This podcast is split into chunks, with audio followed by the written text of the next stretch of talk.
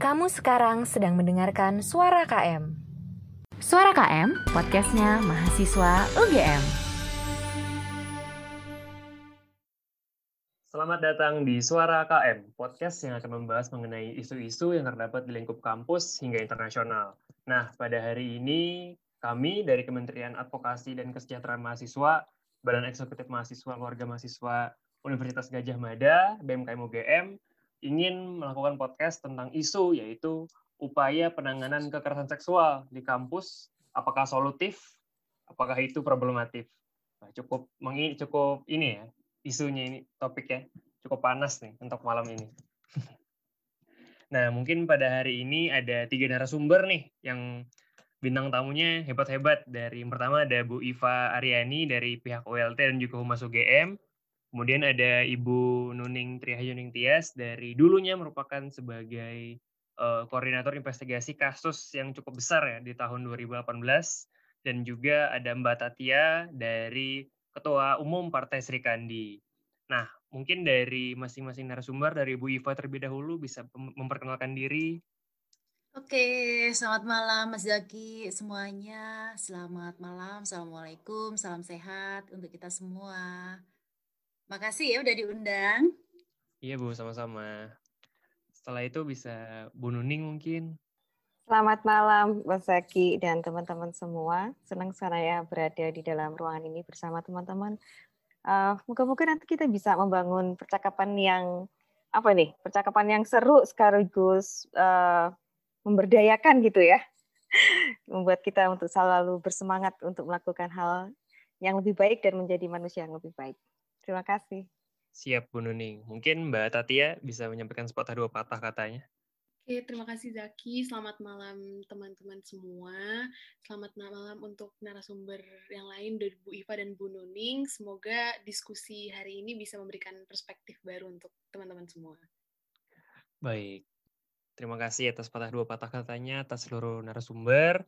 Kemudian juga mungkin kita bisa langsung masuk ke fokus isu kita fokusan topik kita pada hari ini. Jadi isu kekerasan seksual itu di kampus merupakan suatu yang harus dicegah gitu dan ditangani dengan baik karena memang sudah seharusnya kampus itu menjadi ruang yang aman bagi seluruh civitas akademik dari kekerasan seksual. Nah, akan, tetapi ternyata kasus kekerasan seksual ini di kampus masih banyak terjadi, maupun itu terlihat dan tidak terlihat ya. Beberapa di antaranya juga mencuat ke publik dan mungkin bisa menjadi pembahasan nasional. Nah, salah satunya itu yakni kasus kekerasan seksual yang melibatkan mahasiswa UGM di tahun 2017. Nah, sejak saat itu semakin banyak desakan dan tuntutan dari pihak mahasiswa tentunya kepada pihak kampus untuk bersikap adil dan transparan dalam mencegah dan menangani kasus kekerasan seksual ini. Nah, hingga akhirnya keluarlah peraturan nomor 1 tahun 2020, peraturan rektor tentang pencegahan dan penanganan kasus kekerasan seksual yang di mana akhirnya disahkannya ini peraturan pada tanggal 24 Januari 2020 dan hingga saat ini udah sekitar ada setahun ya implementasi dari PPKS di kampus UGM.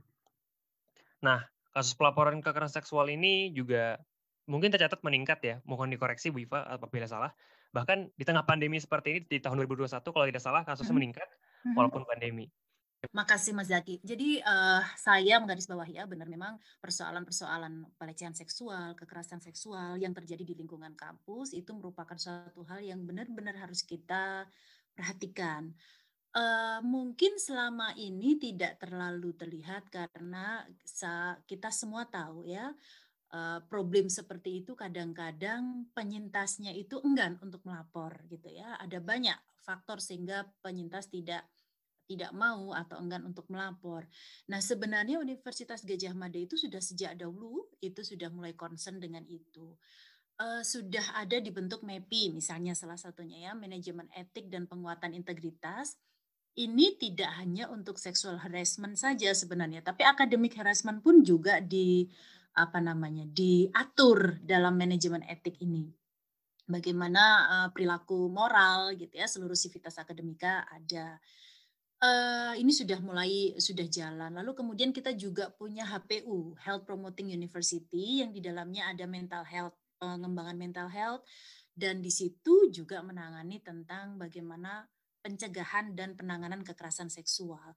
Tetapi dalam hal ini uh, saya akan jujur mengakui bahwa kasus besar yang terjadi beberapa tahun lalu itu kemudian menjadi pemicu apa namanya membuat kita semua membuka mata dengan sangat lebar bahwa uh, memang kampus sudah harus mulai membuat satu sistematika yang uh, runtut yang jelas untuk menangani kasus ini.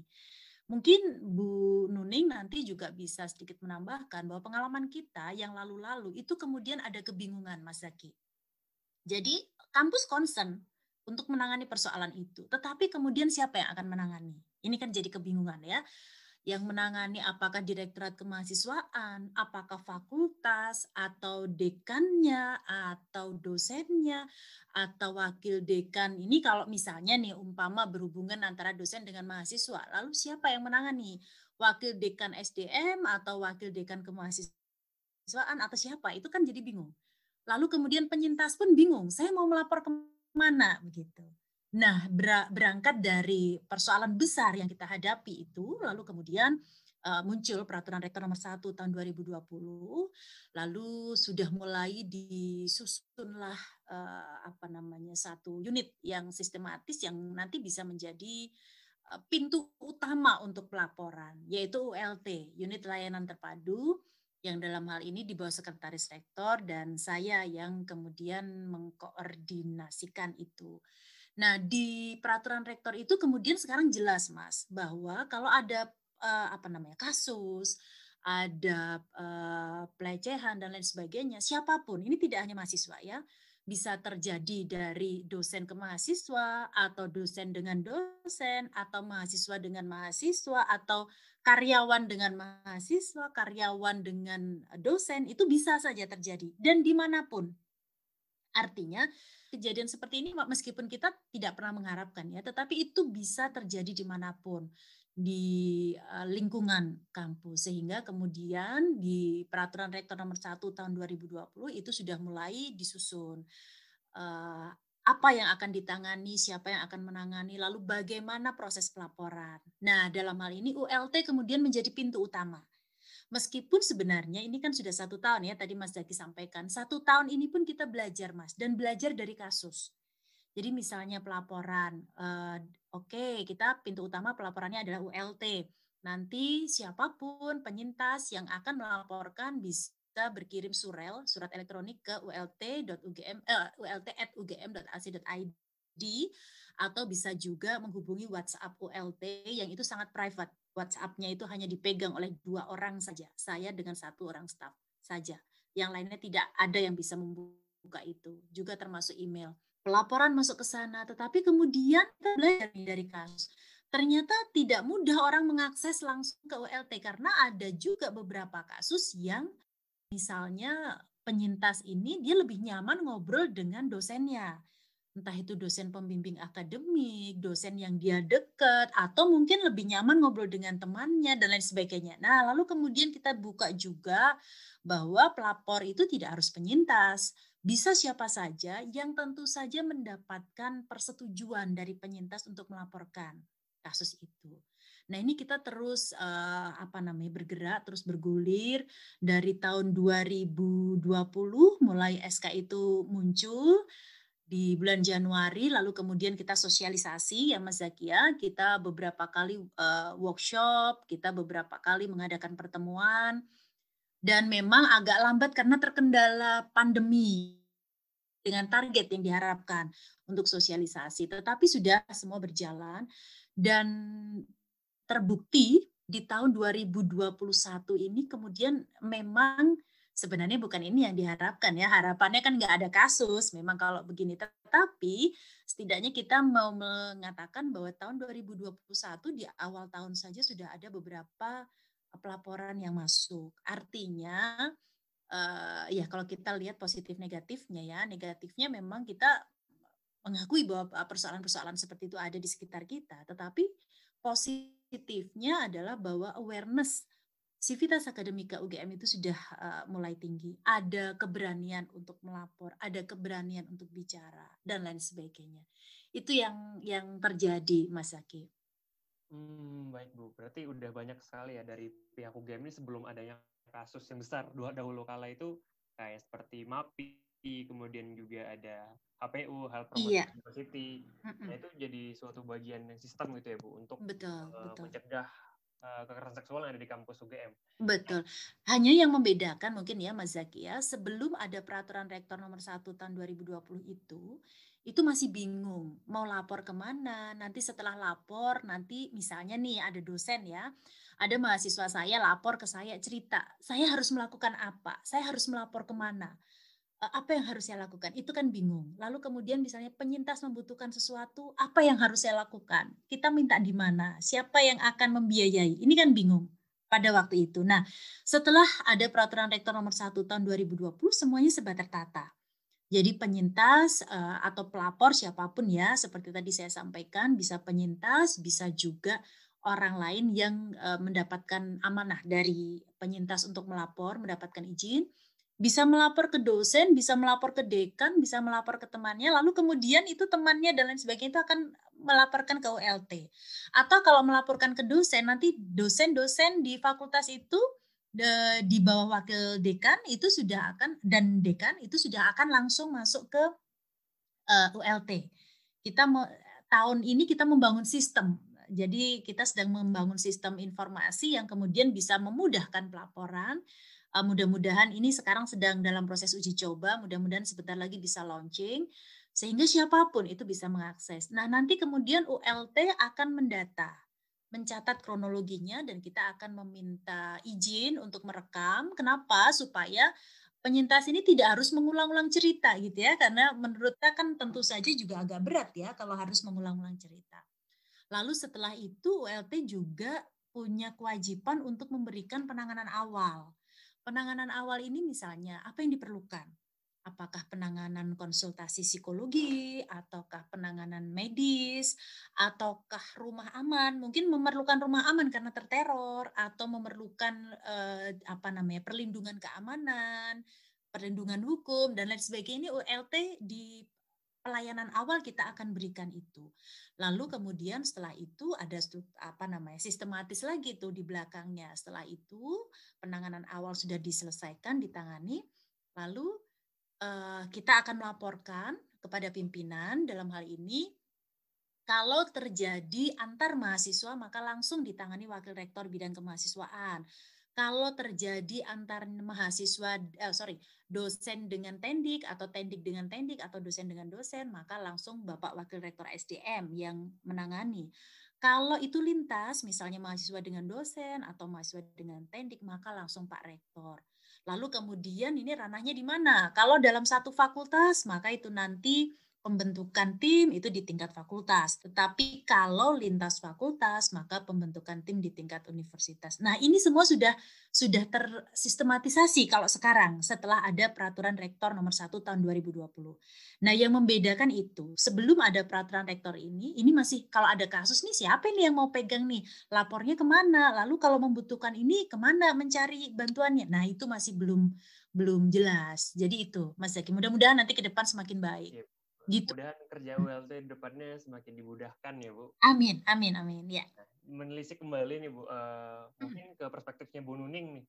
Kayak Kan dulu Bu Nuning pernah mengurus kasus besar ya sampai isunya isu komunal yang nasional gitu. Nah dengan mungkin sampai sekarang apakah Bu Nuning masih menjadi tim investigasi atau tidak ya Bu? Kalau boleh tahu. Eh, iya, terima kasih Mas Zaki. Sebenarnya kalau untuk tim investigasi itu relatif namanya udah ganti juga ya.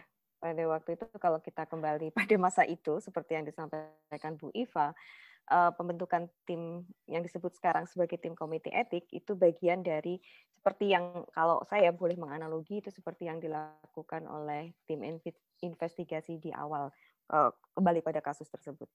Jadi eh, karena belum ada aturan yang spesifik untuk kekerasan seksual, sehingga eh, membentuk tim itu juga relatif jadi sulit gitu untuk menjudulinya. Tetapi karena ini sudah dimandatkan dan sudah ada SK-nya pada waktu itu dan eh, kasusnya sangat real ada dan anggota tim yang terlibat itu menganggap bahwa ini hal serius yang harus segera mendapatkan kejernihan gitu ya, keterangan jadi lebih terang gitu karena serba abu-abu, serba gelap di sana sini, ini harus dibuat terang nih gitu. Jadi kita lakukan itu meskipun uh, sebenarnya ini ini tim investigasi di sebelah mananya komite etik ya. Kayaknya sama tapi itu tidak substantif karena sifatnya administratif. Kita lakukan yang substantif secara serius.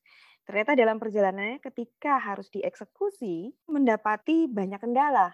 Karena kemudian uh, standing bukan legal dalam artian legal ini ya legal dalam artian uh, luas gitu tapi legalnya di dalam internal UGM sendiri itu nggak ada gitu nah itu yang membuat agak berlama-lama kemudian alhamdulillah sekarang sudah ada SK rektor yang mengatur segala sesuatunya dengan lebih jelas sehingga setiap orang yang terlibat itu bisa uh, tahu betul di batas batas kewenangan dan batas jangkauan yang harus dilakukan.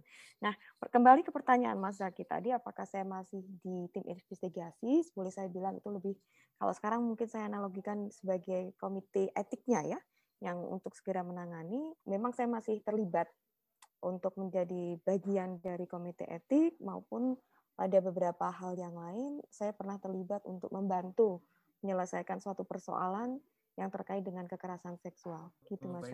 Berarti bisa kita reduksi ya Bu, bahwa dari penjelasan Bu Nuning tadi adanya peraturan rektor nomor 1 tahun 2020 ini memudahkan peran komite etik untuk menyelesaikan kasus-kasus yang ditangani ya Bu. Betul. Dan mungkin bisa sedikit menambahkan ya Mas Zaki ya Bu Nuning.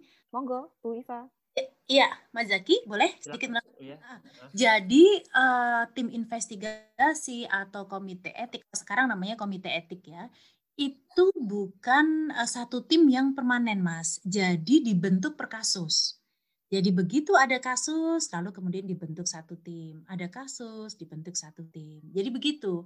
Jadi uh, tidak kemudian satu tim yang mengurusi semua persoalan, tetapi nanti ini uh, apa namanya ad hoc ya uh, baru dibentuk kalau pas uh, menangani satu persoalan gitu. Jadi mungkin di dalam persoal uh, di dalam kasus-kasus yang lain misalnya Bu Nuning masuk dengan uh, saya misalnya, tapi di kasus lain mungkin Bu Nuning masuk dengan yang lain, di kasus lain saya dengan yang lain, begitu Mas. Cukup menarik ya Bu persoalan komite etik ini karena dia ad hoc ya dan tidak permanen. Nah mungkin apa sih Bu yang menjadikan seseorang seorang itu bisa jadi komite etik gitu. Apakah dia itu harus sebagai seorang dosen atau civitas akademik lainnya? Karena kan itu berganti-ganti gitu bu. Uh, untuk alasan pemilihan komite etik itu seperti apa ya bu kira-kira? Ini saya saya ya. Saya, iya, saya boleh bu. Jadi sebenarnya gini mas. Pembentukan komite etik itu kan sesuai dengan kebutuhan kasus yang saya tahu jadi masing-masing uh, kasus itu tentu saja memerlukan beberapa uh, apa namanya ahli yang berbeda mungkin gitu ya. Jadi yang membentuk itu bukan ULT tapi yang membentuk rektor. Jadi seperti tadi saya sampaikan pada waktu kami di ULT itu kemudian melaporkan dan itu ada jangka waktunya ya. Kita memberikan ULT itu memberikan penanganan awal 3 kali 24 jam di hari kerja. Lalu kemudian penanganan awal itu sudah harus ada, setelah itu kita melaporkan. Nah itu semua diatur di SK Rektor nomor 1 tahun 2020 itu. Berapa jangka waktunya dan lain sebagainya. Jadi lama eh, penanganan itu sudah bisa eh, dilihat dari sana. Nah setelah itu baru kemudian dari cerita kronologi, dari laporan dan lain sebagainya, lalu rektor atau wakil rektor, seperti tadi yang saya sampaikan ya, ini kejadiannya di bawah siapa ini? Kalau mahasiswa-mahasiswa berarti wakil rektor uh, kemahasiswaan. Kalau dosen wakil rektor bidang SDM, tapi kalau lintas maka langsung rektor itu membentuk komite etik. Nah, komite etik ini dibentuk berdasarkan kebutuhan kasus itu. Misalnya, oh ini kasus ini kayaknya perlu pakar IT nih karena sudah masuk ke ranah cybercrime misalnya apa namanya pelecehan seksualnya itu sampai ke uh, apa namanya dengan uh, menggunakan perangkat teknologi informasi misalnya maka tentu saja perlu pakar IT oh ini perlu uh, teman-teman uh, apa namanya kalau psikologi itu biasanya selalu nempel ya Bu Nuning itu karena pasti dalam dalam kasus seperti ini bisa dipastikan itu pasti uh, memerlukan beliau-beliau uh, uh, yang ahli di bidang psikologi untuk penanganan ini. Nah, jadi seperti itu, Mas. Lalu kemudian juga berhubungan dengan fakultas mana ini, gitu kan? Tentu saja uh, itu juga menentukan. Jadi gitu, Mas Zaki. Jadi per kasus nanti ini dilihat dulu kasusnya memerlukan pakar di bidang apa, dari fakultas mana dan lain sebagainya. Baru kemudian rektor membentuk tim untuk uh, apa namanya menangani persoalan ini. Sebenarnya bukan menangani ya, memberikan rekomendasi nanti kepada rektor. Jadi tim ini yang mengkaji ya Bu Nuning ya, mengkaji, menggali persoalannya lalu memberikan uh, rekomendasi kepada rektor berdasarkan kasus yang sedang ditangani. Gitu Mas Zaki. Mungkin Bu ya. Nuning hanya menambahkan sedikit Bu Iva pada secara substantif seperti yang disampaikan oleh Bu Iva ya sesuai dengan kebutuhan. Nah, kalau soal kebutuhan ini lalu bagaimana ya dasarnya gitu.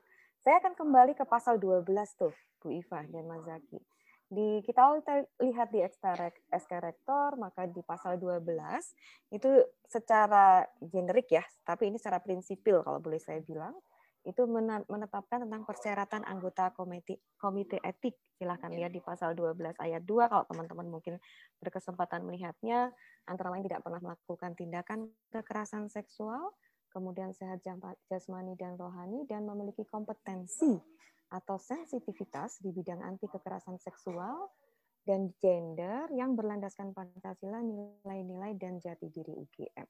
Begitu. Yeah. Nah, ini adalah uh, saya rasa ini hal yang substantif, yang prinsipil yang perlu dimiliki um, yang bersangkutan dan selebihnya adalah kaitannya dengan kompetensi yang lain sesuai kebutuhan. Jadi basisnya saya pikir ada di kompetensi untuk hal-hal yang lain. Itu. Bu dan Bu Ipa, mungkin kita beralih sedikit ke perspektif mahasiswa nih dari Mbak Tatia. Mungkin dari Mbak Tatia kan merupakan ketua umum Partai Sri Kandi yang sangat concern ya kepada tentang gender dan kekerasan seksual. Nah, mungkin dari perspektif Mbak Tatia, apakah ada perubahan yang signifikan? Apakah peraturan rektor nomor 1 tahun 2020 sudah efektif atau belum? Gimana nih menurut tanggapan Mbak Tatia? Oke, baik. Uh, terima kasih Zaki. Mungkin sekarang saya akan lebih memberikan perspektif dari mahasiswa kalau saya sendiri kalau boleh jujur pada saat uh, peraturan peraturan rektor ini keluar ada sedikit keraguan apakah karena draftnya sangat komprehensif apakah ini bisa diimplementasikan dengan baik atau enggak. Ternyata uh, karena saya berproses di memang fokus isu saya adalah gender dan anti kekerasan seksual saya bertemu dengan beberapa korban. Salah satu dari uh, korban memberikan sharing cerita ke saya dan saya udah bertanya persetujuannya apakah boleh saya sedikit ceritakan di podcast ini dan beliau bersedia. Beliau menceritakan tentang pengalamannya melapor di ULT. Nah, dari cerita korban sendiri, penanganannya sangat baik. Jadi memberikan keyakinan kepada saya bahwa oh memang peraturan rektor ini diimplementasikan dengan baik. Cuman yang harus kita jadikan konsiderasi adalah kadang tidak mudah untuk korban untuk melapor. Kadang korban merasa tidak nyaman untuk mengungkit yang sudah terjadi. Makanya menurut saya sendiri permasalahan yang paling paling sulit dan tidak bisa hanya diselesaikan dari dengan peraturan rektor adalah bagaimana pendekatan dari pihak-pihak yang menangani kasus seperti ini kepada korban langsung. Karena kadang approach-nya gini, kadang kadang kita bisa approach langsung secara kultural, kita sebagai seorang individu kita deketin korban, kira-kira kamu butuh penanganannya seperti apa. Nah, tapi kadang korban tuh merasa kalau misalkan, ah ngapain dilanjutin, ah ngapain saya harus ngelapor ke kampus, nanti kalau misalnya kasusnya jadi besar kayak gimana, nanti nama saya rusak, kredibilitas saya rusak. Kadang tuh ketakutan-ketakutan itu masih ada. Dan walaupun kadang tuh korban juga nggak tahu kalau misalkan penanganan di ULT itu sebenarnya udah bagus loh, kalian bisa mendapatkan banyak benefit loh dari kalian melapor ke ULT, kadang korban juga tidak tahu seperti itu. Maka saya rasa dari penanganan ULT sendiri itu sudah sangat baik, namun untuk approach langsung ke korbannya itu terkadang kurang karena uh, gini, kadang korban itu akan lebih mudah untuk di-approach oleh sesama temannya, sesama mahasiswa, sesama temannya yang kira-kira memang punya pandangan yang sama dan kira-kira bisa lebih menerima cerita korban tanpa menghakimi. Kadang kan yang ditakutkan oleh korban itu takut nih kalau ngelapor ke kampus atau ke dosen nanti saya takut dihakimi sama dosen. Takutnya nanti dikira saya yang salah karena saya membiarkan kejadian itu. Kadang kan ada ketakutan-ketakutan seperti itu yang mungkin sebetulnya tidak akan terjadi tapi kan pada saat korban itu baru menerima suatu tindakan yang tidak menyenangkan baru mengalami sebuah trauma kadang kan kondisi mental dan psikologisnya tidak stabil.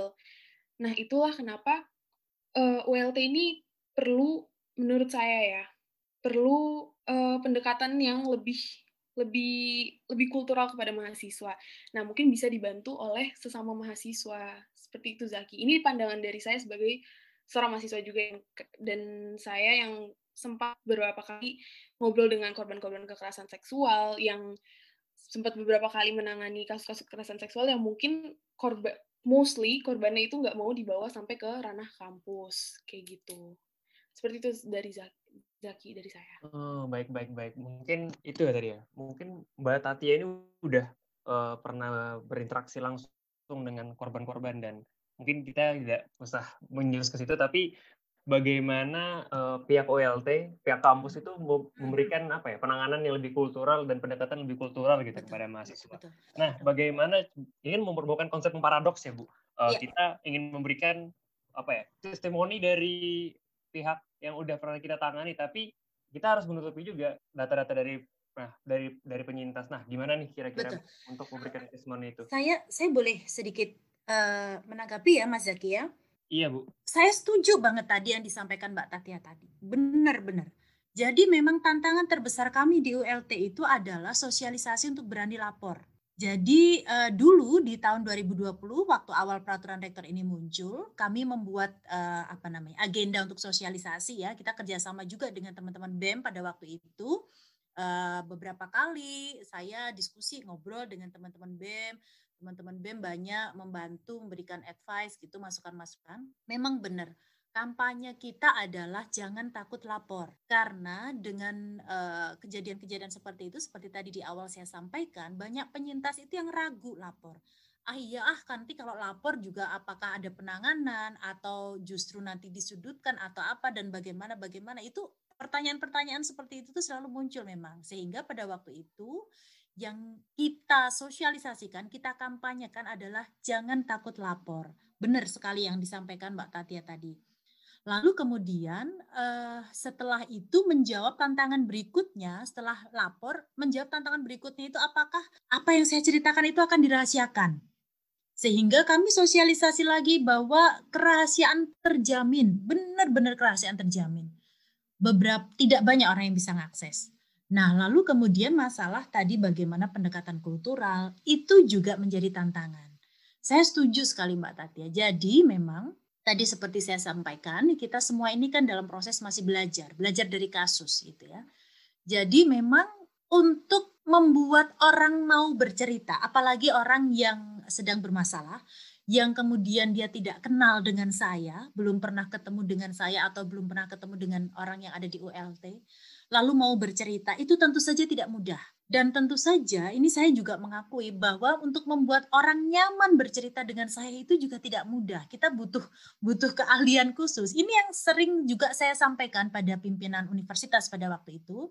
Karena setiap rapat pimpinan saya juga melaporkan ada kendala apa, kesulitan apa itu yang saya sampaikan. Bahwa ternyata tidak mudah untuk membuat orang jangan-jangan yang saya takutkan orang bermasalah cerita ke saya bukan lebih lega tapi malah lebih stres nanti gitu. Karena ternyata untuk bisa menjadi pendengar itu juga butuh keahlian.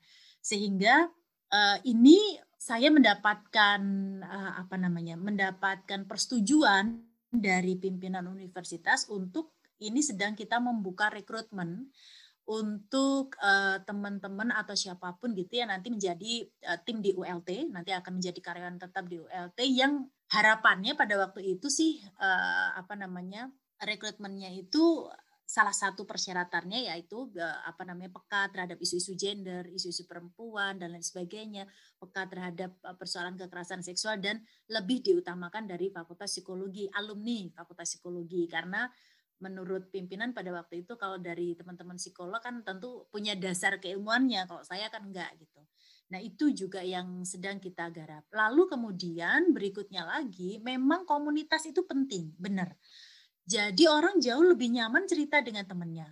Nah, kami selama ini sebelum kita mendapatkan tenaga ahli dari uh, apa namanya di ULT, maka selama ini kami yang ada di ULT itu memang benar-benar kita fokusnya ke apa yang membuat penyintas merasa nyaman. Jadi bisa saja penyintas merasa nyaman itu kalau dia cerita ke temannya dan temannya yang bercerita ke kami. Oke, itu tidak masalah. Itu kemudian kita juga ada beberapa kasus yang begitu. Yang sampai kasusnya itu kita rapatkan dengan Bapak Wakil Rektor, saya belum pernah ketemu dengan penyintasnya dan belum pernah komunikasi. Yang berkomunikasi adalah temannya.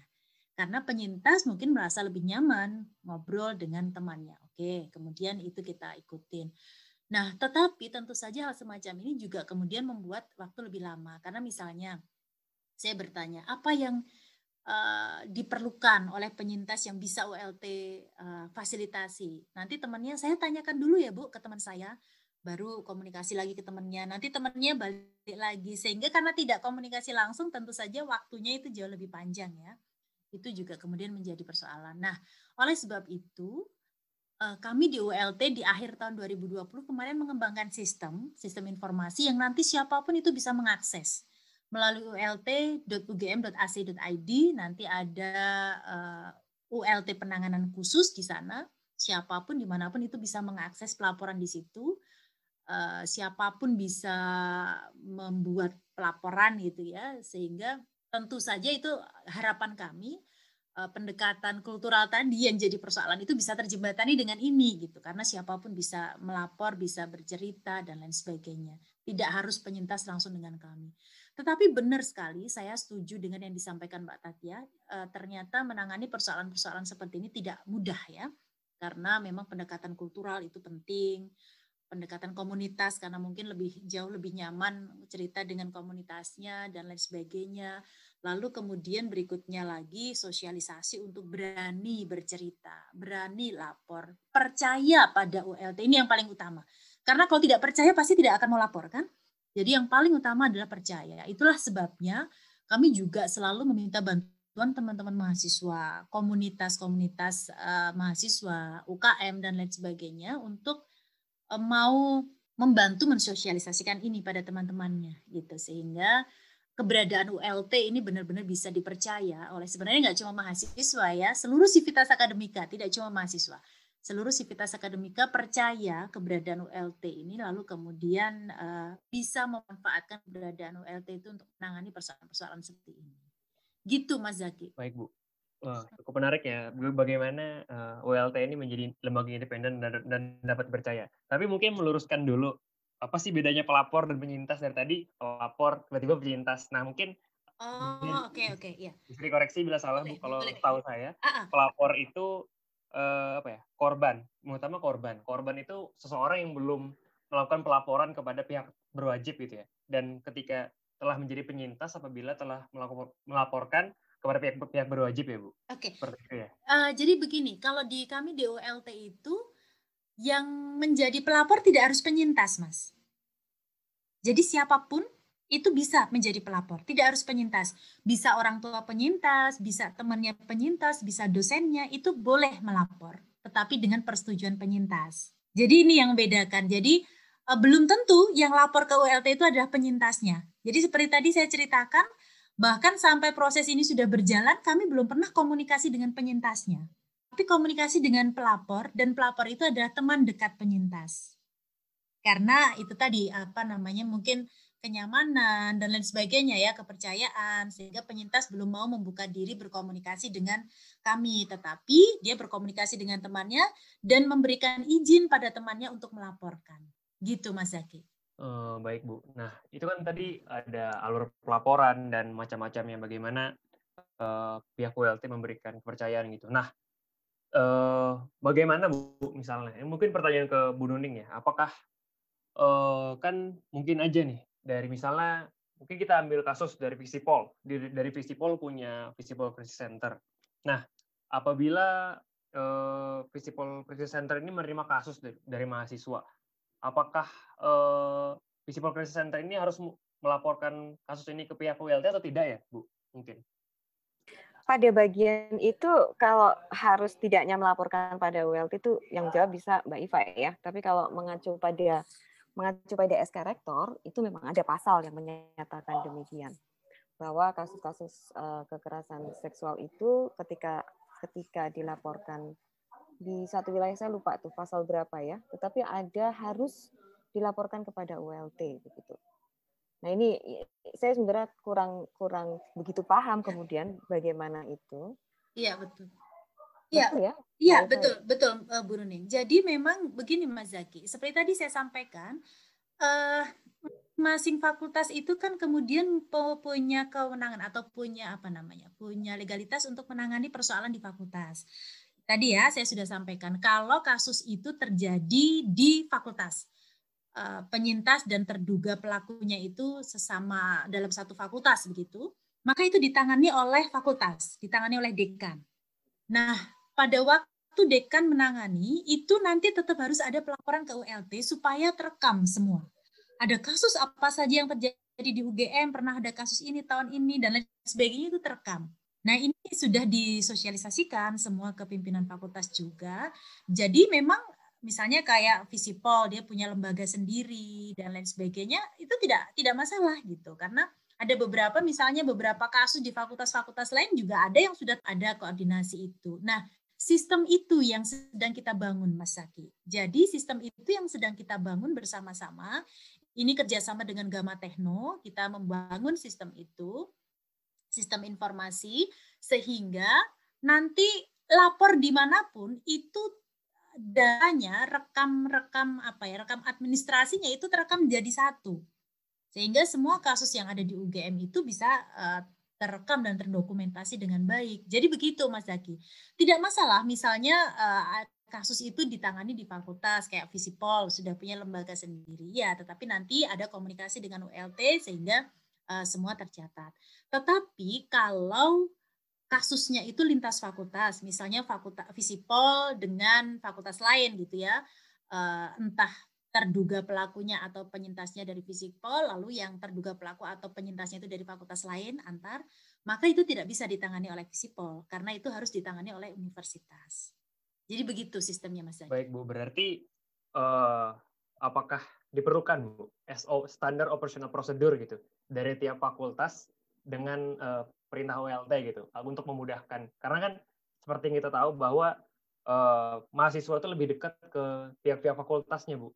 Nah betul betul. Jadi betul. merupakan suatu tanggung jawab apakah merupakan suatu tanggung jawab OLT dan pihak rektorat untuk membuat SOP tersebut dengan perintah langsung ke pihak dekanat atau bagaimana ya Bu? Uh, bukan perintah langsung ya sebenarnya tapi koordinasi.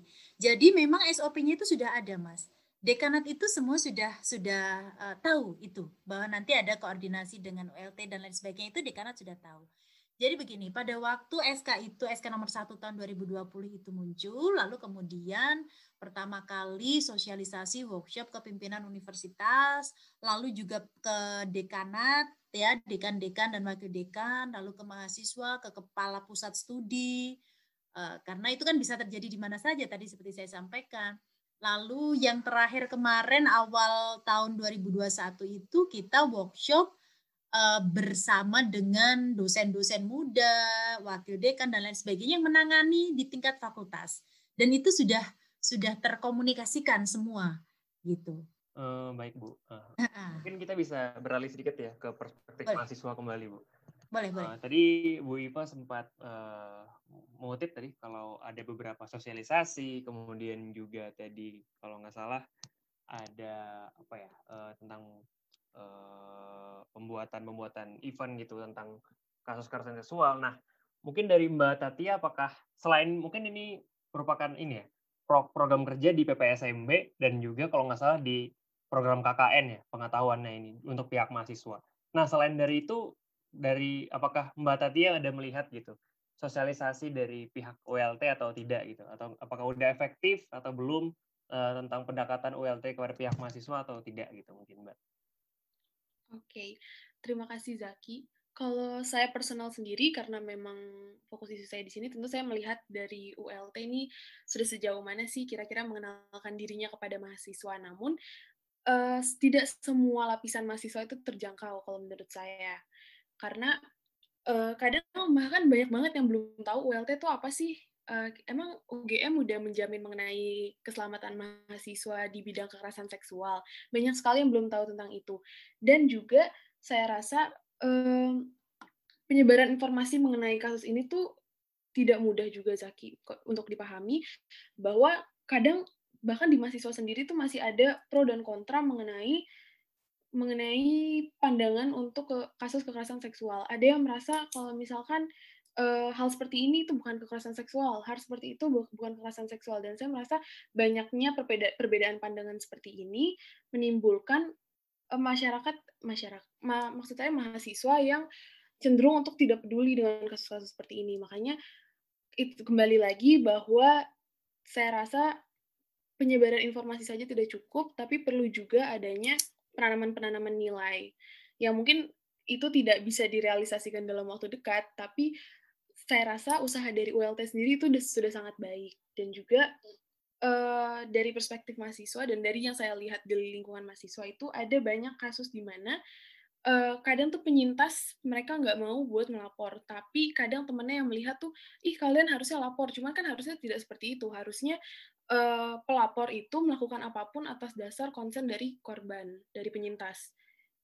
Tapi banyak juga kasus di mana uh, penyintas itu tidak mau untuk melaporkan kasusnya, tapi temannya atau siapa pun dari itu memaksa bahwa uh, kasus kamu nih harus dilaporkan, kasus kamu nih uh, harusnya di call out, kasus kamu harusnya di di break up ke publik ataupun ke kampus. Tapi kadang tuh penyintas tidak memberikan konsennya. Maka mungkin itu sedikit masukan saya dari dari perspektif mahasiswa dan perspektif saya sebagai seorang individu kepada pihak kampus adalah uh, meningkatkan verifikasi mengenai persetujuan korban, persetujuan penyintas untuk dilakukan pelaporan. Seperti itu Zaki.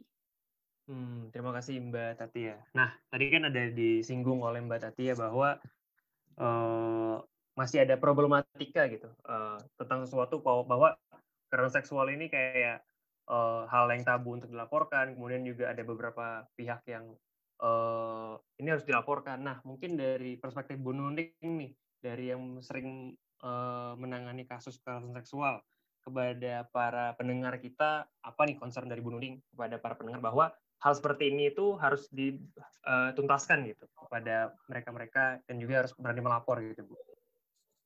Baik, makasih Zaki.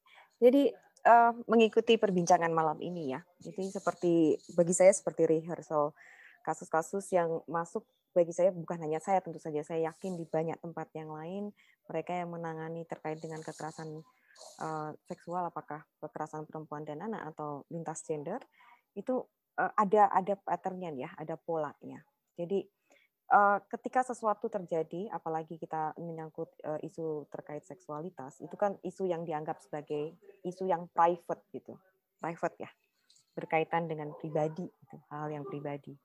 Nah, um, hal yang pribadi ini, ketika kita katakan bahwa kita akan melaporkan, itu berarti kita akan memindahkannya dari pribadi ke ranah publik meskipun publiknya dengan secrecy gitu, dengan dengan jaminan confidentiality atau kerahasiaan, tapi tetap aja kita share ke pihak lain, berarti kita membuka sedikit ruang privat kita ke publik. Dan tentu saja ada banyak eh, hal yang perlu dipertimbangkan di sana ketika kita share ke publik. Saya tertarik tadi yang disampaikan eh, Mbak Tatia ya, tentang eh, pendekatan kultural tadi. Karena isu yang ketika kita berbicara tentang isu yang private, itu biasanya kita akan share pada orang-orang yang ada di lingkaran satu kita gitu ya. Orang yang biasa kita eh, share sesuatu yang private juga, maka kita tidak terlalu merasa ini saya sudah mempublishnya atau share pada orang lain tidak saya kenal. Nah, peer ini itu menjadi salah satu kekuatan utama kalau menurut saya untuk menjadi penyangga dari um, upaya-upaya perlindungan kita terhadap eh, mahasiswa maupun sivitas akademika lainnya dari eh, perilaku-perilaku kekerasan yang dilakukan oleh pihak lain. Jadi peer ini bahkan saya bayangkan bukan hanya mahasiswa ya, kalau saya membayangkan sesama dosen gitu, mungkin dia hanya akan bicara dengan teman dosennya yang satu satu kohort gitu ya, atau dengan eh, tenaga kependidikan gitu juga mereka akan bicara antar mereka sendiri dan ini sangat biasa dan sangat normal. Sehingga share itu menjadi mudah untuk dilakukan.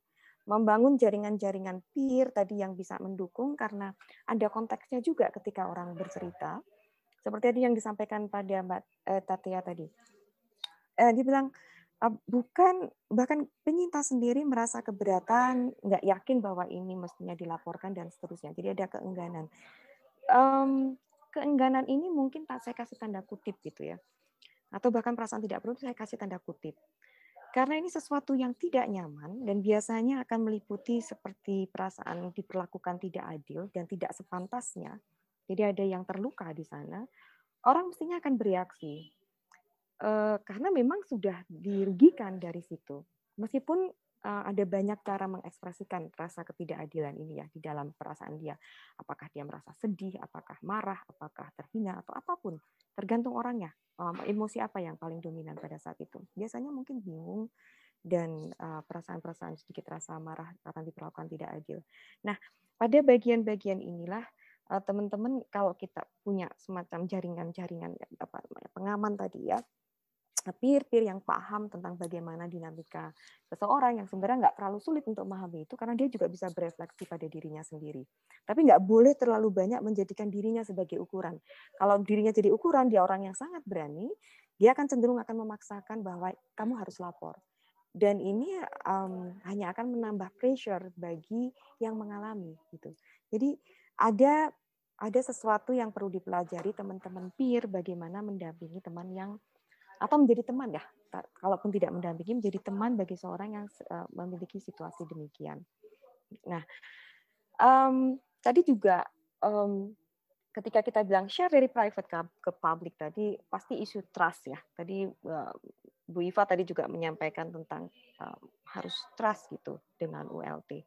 Saya tidak melihat trust itu sebagai sesuatu yang langsung jadi gitu. Kita semua rasanya kok bisa menyepakati bahwa trust itu enggak serta merta terjadi.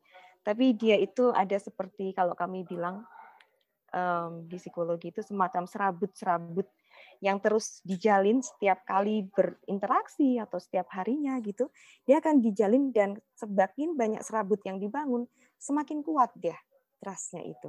Jadi nggak sekali jadi. Nah, eh, ini juga berlaku juga saya pikir untuk eh, suatu institusi seperti ULT gitu ya. Dia mencoba merepresentasikan diri dengan berbagai macam jaminan dan menunjukkan setiap saat mencoba menuju perbaikan. Saya rasa, saya rasa itu bagian dari untuk membangun jalinan-jalinan trust itu tadi serabut-serabutnya. Nah, bagaimana dengan yang di uh, grassroots atau kita katakan di uh, masyarakat uh, UGM? Nah, itu nantinya mungkin ada cara-caranya sendiri untuk uh, juga menimbulkan trust itu sendiri pada ULT mungkin dengan bantuan semacam peer kalau besok uh, ke depan Bu Iva menyampaikan ada orang-orang yang memang akan ada di sana untuk membantu gitu ya, mendampingi proses ketika seorang melapor atau bahkan ketika orang belum memutuskan untuk melapor. Saya melihat uh, dari proses-proses sebelumnya itu uh, ketika seorang pada akhirnya memutuskan itu tidak sendirian gitu. Seringkali dia bersama seseorang di sekitarnya yang memberinya penguatan untuk tetap pada keputusannya untuk mencari keadilan gitu atau mencari perlindungan ya bisa aja yang dicari pertama kali adalah perlindungan karena dalam situasi seperti itu safety-nya jelas sangat terganggu ya. Jadi dia akan mencari perlindungan. Dan dia butuh penguatan-penguatan itu sehingga peran dari seor seseorang suatu pihak yang mendampingi gitu itu sangat penting. Jadi karena ketika sampai ke ULT nanti penangannya penanganannya akan lebih apa terstruktur dan nggak bisa setiap saat mungkin ya nggak bisa setiap saat. Jadi ada sistemnya sendiri Sementara yang mendampingi ini yang nantinya akan bisa setiap saat dia akses. Um, saya juga melihat dari uh, kekerasan perilaku kekerasan itu sendiri. Kita rasanya bisa bersepakat juga bahwa perilaku kekerasan itu juga ada dalam spektrum. Kalau kita bilang kekerasan seksual itu bisa yang sangat ekstrim sampai yang tidak ekstrim gitu ya. Yang maksud saya, saya nggak berani bilang ringan. Karena seakan-akan perilaku mungkin memegang tangan atau mengedipkan mata itu perilaku yang ringan, tapi ringan tidaknya, ringan beratnya itu tergantung bagaimana dampaknya pada seorang yang mengalami kejadian itu. Bahkan mungkin sekedar jokes ya, eh, humor-humor eh, yang tampaknya untuk menyegarkan suasana, tapi itu bisa sangat humiliating gitu bagi seseorang yang menjadi objek dari jokes itu. Jadi jadi saya lihat ada uh, kompleksitas dari perilaku kekerasan, ada spektrumnya di mana spektrum mengenal perilaku kekerasan itu tidak bisa berdiri sendiri, tapi kita bisa harus melihatnya bagaimana dia berkombinasi dengan impact terhadap orang yang menjadi objek ya, yang di objectified kita bilang dijadikan objek dari perilaku tersebut.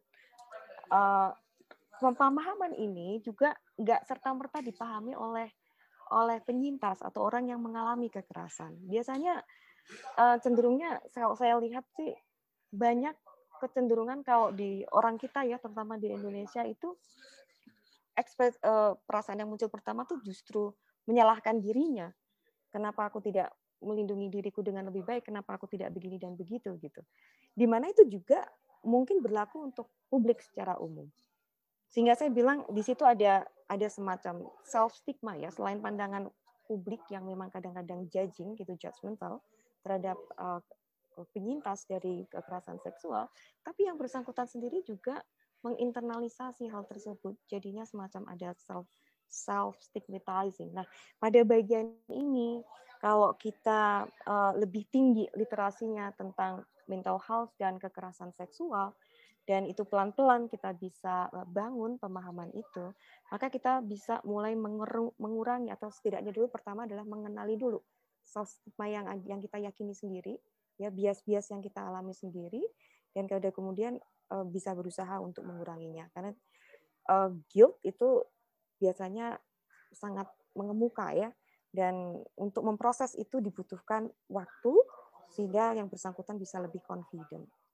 Nah, saya rasa pada beberapa pokok yang perlu saya sampaikan itu eh, teman-teman Mas Zaki, Mbak Tatia dan Bu Iva. Baik Bu, berarti ini juga merupakan bagaimana seseorang itu harus memiliki pengetahuan tentang kekerasan seksual itu sendiri ya Bu? Ya, yang ya ini tentang pengetahuan tentang kekerasan seksual dan memahaminya tentu saja ya. Kadang-kadang saya melihat itu ini dilihat sebagai sesuatu yang checklist misalnya. Ini misalnya kita lakukan workshop gitu ya sudah dilakukan workshop. Lalu sudah nih selesai. As if orang yang ikut workshop itu sudah literate kemudian secara otomatis. Padahal satu kali workshop kita tahu bahwa dia kita sedang seeding ya, kita sedang menanamkan benih gitu. Dan itu kalau nggak dipelihara ya dia tidak akan tumbuh apa yang sudah kita taruh di sana. Sehingga kemudian harus ada action berikutnya sehingga seed tadi, benih yang sudah kita tanam, itu mendapatkan ruang tumbuh yang cukup dan seednya sendiri juga ter apa namanya ter open itu apa ya bahasa Indonesia? Terpelihara mohon maaf. Terpelihara sehingga dia bisa tumbuh. Nah di pada bagian itu mungkin uh, apa namanya ini teman-teman mahasiswa yang akan sangat bisa membantu untuk proses-proses memastikan bahwa lingkungan itu bisa membantu seed yang sudah ditanam itu bisa tumbuh. Baik-baik, berarti ini bukan cuma tugas dari ULT dan uh, pihak aktor dan pihak kampus ya, berarti seluruh stakeholder yang ada di lingkungan kampus seseorang itu harus bekerja sama untuk menciptakan lingkungan yang aman dari kekerasan seksual. Nah, mungkin karena kita udah mendekati satu jam, mungkin ada uh, closing statement dari Bu Iva yang pertama untuk bagaimana uh, membuat masyarakat Civitas UGM ini lebih percaya gitu Bu, untuk OLT dan berani melapor. Ya, uh, yang pertama mungkin yang mau saya sampaikan ya bahwa uh, pihak uh, universitas dalam hal ini gitu ya UGM pihak kampus itu kita sudah memiliki wadah untuk mengatasi persoalan-persoalan penanganan kekerasan seksual dan pelecehan seksual di lingkungan kampus dan ini menjadi percontohan di beberapa perguruan tinggi gitu ya beberapa kali kami gitu ULT juga pimpinan universitas diminta untuk berbicara di dikti dan di perguruan tinggi lain untuk uh, membagi pengalaman tentang penanganan ini.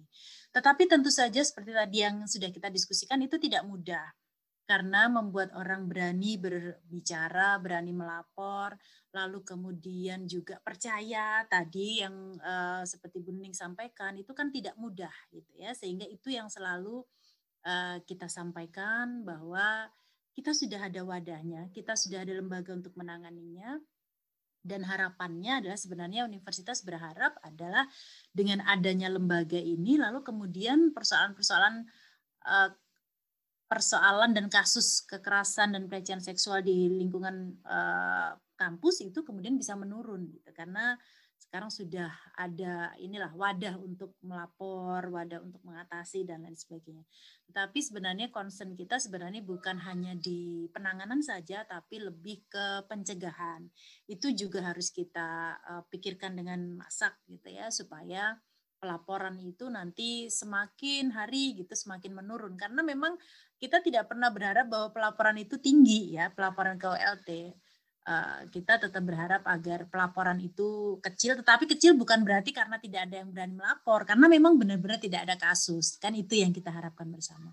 Tetapi benar bahwa kami terus uh, bekerja, terus belajar, terus uh, apa namanya mencari format baru karena ini baru ya satu tahun lebih gitu baru ada SK-nya sehingga memang seperti tadi Mas Zaki, Mbak Tatia semuanya saya sampaikan bahwa kita belajar dari kasus-kasus yang ada, belajar dari proses-proses eh, yang sudah masuk lalu kemudian kita tangani.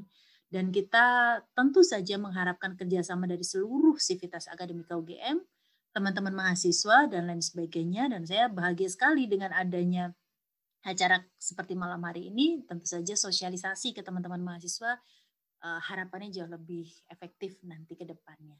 Gitu. Gitu, uh, Mas Zaki? Baik, Ibu. Mungkin bisa lanjut ke Bu Nuning untuk selanjutnya, closing statement. Uh, baik, terima kasih. Uh, memang betul, saya saya mendengarkan Mbak Iva tadi menyampaikan memang yes, uh, apa mungkin ini bukan sesuatu yang mudah begitu. Tetapi justru karena dia tidak mudah ini, maka GM gitu ya yang berani menginisiasinya. Nah, ada panjang perjalanannya memang untuk membangun kepercayaan.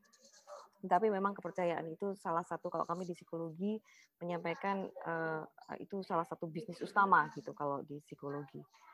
Uh, dan ada banyak cara yang memang secara sistematik khusus ditujukan untuk membangun kepercayaan dan itu bukan sebagai satu sarana tapi sebagai satu uh, uh, tujuan ya pembangunan kepercayaan itu. Jadi uh, saya merasa uh, harapan saya besar pada pada ULT maupun UGM untuk bisa membangun dari sekarang kita sudah punya dan kemudian setiap tahunnya tentu saja akan ada hal-hal baru yang kemudian akan menguatkan dan membesarkan ya uh, ruang ruang kepercayaan terhadap uh, eh, ULT sehingga kemudian ULT bisa bisa menjadi semacam agent untuk melindungi masyarakat UGM.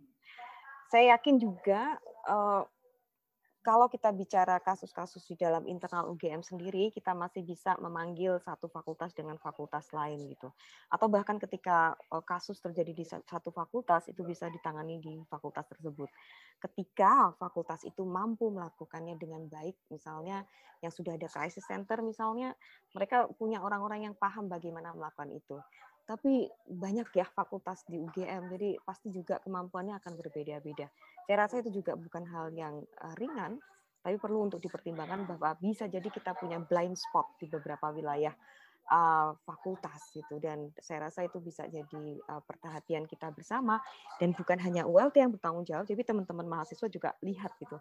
Ada beberapa blind spot wilayah-wilayah yang mungkin mereka belum cukup resources atau ada dinamika power yang lain yang membuat kasus kekerasan itu tidak tidak bisa terakomodasi kebutuhan penyintasnya. Nah, itu itu yang satu tuh yang internal. Saya melihat tantangannya itu. Yang berikutnya adalah ketika kekerasan itu melibatkan pihak di luar uh, UGM. Nah, saya rasa Mbak Iva tahu betul itu di situ dan uh, sejauh ini saya merasa kalau misalnya sampai melibatkan orang lain ketika sang bersangkutan sedang melakukan aktivitas atas nama UGM, maka ini mungkin kemungkinan laporannya juga akan prediksi saya sih semakin kecil ya, semakin kecil karena ada kompleksitas di sana yang nggak yakin gitu uh, bagaimana UGM menanganinya. Nah, uh, nggak bisa serta merta menjadi tangan yang bisa membereskan semua urusan begitu, jadi seperti dewa gitu ya ULT. Tapi ini dibutuhkan banyak uh, pihak untuk membantu UGM untuk membangun sesuatu yang bisa me me melindungi masyarakat UGM ya. Itu mungkin closing, closing dari saya. Baik, mungkin dari Mbak Tatia pada Seru Civitas Akademik, mungkin Mbak closing statementnya. Oke, okay, baik. Uh, mungkin pertama-tama saya mau mengapresiasi dulu untuk penanganan dan kehadiran dari ULT yang penanganannya dirasa sudah sangat baik apabila saya melihat dari perspektif penyintas dan juga mungkin ke depannya semoga pendekatan kultural dari pihak kampus dan dari pihak WLT dapat berjalan dengan lebih lancar dan juga penanaman tentang kesadaran isu kekerasan seksual, gender dan juga perspektif korban supaya uh, penyintas bisa merasakan bahwa oh atmosfernya itu aman untuk penyintas, atmosfernya itu uh, tidak akan menghakimi saya dan saya merasa saya lebih diterima sebagai seorang penyintas. Nah, uh, kalau dari saya itu dan juga saya mau berterima kasih kepada Ibu Iva dan Bu Nuning atas perspektifnya kepada teman-teman teman-teman pendengar sekalian dan juga dari teman-teman BMKM dan semoga nanti WLT juga bisa kerjasama ke depannya dengan komunitas mahasiswa terutama yang bergerak di bidang perempuan. Karena di UGM sendiri itu ada banyak komunitas yang memang isu uh, fokus isunya adalah fokus isu gender dan kekerasan seksual seperti itu dari saya Mas Zaki. Baik, terima kasih waktunya Ibu Iva, Bu Nuning, dan juga Mbak Tatia pada kesempatan kita di malam hari yang berbahagia ini. Semoga Civitas Akademik UGM, terusnya mahasiswa dapat lebih berani untuk uh, menyampaikan keluhan-keluhannya kepada pihak WLT terkait dengan kasus kekerasan seksual dan lebih terbukanya lagi pemikiran tentang uh, pengetahuan tentang kasus kekerasan seksual. Nah, terima kasih kepada seluruh pendengar dan sampai jumpa di Suara KM episode selanjutnya. Suara KM, podcastnya anak UGM. Terima kasih. Wassalamualaikum warahmatullahi wabarakatuh. Suara KM, podcastnya mahasiswa UGM.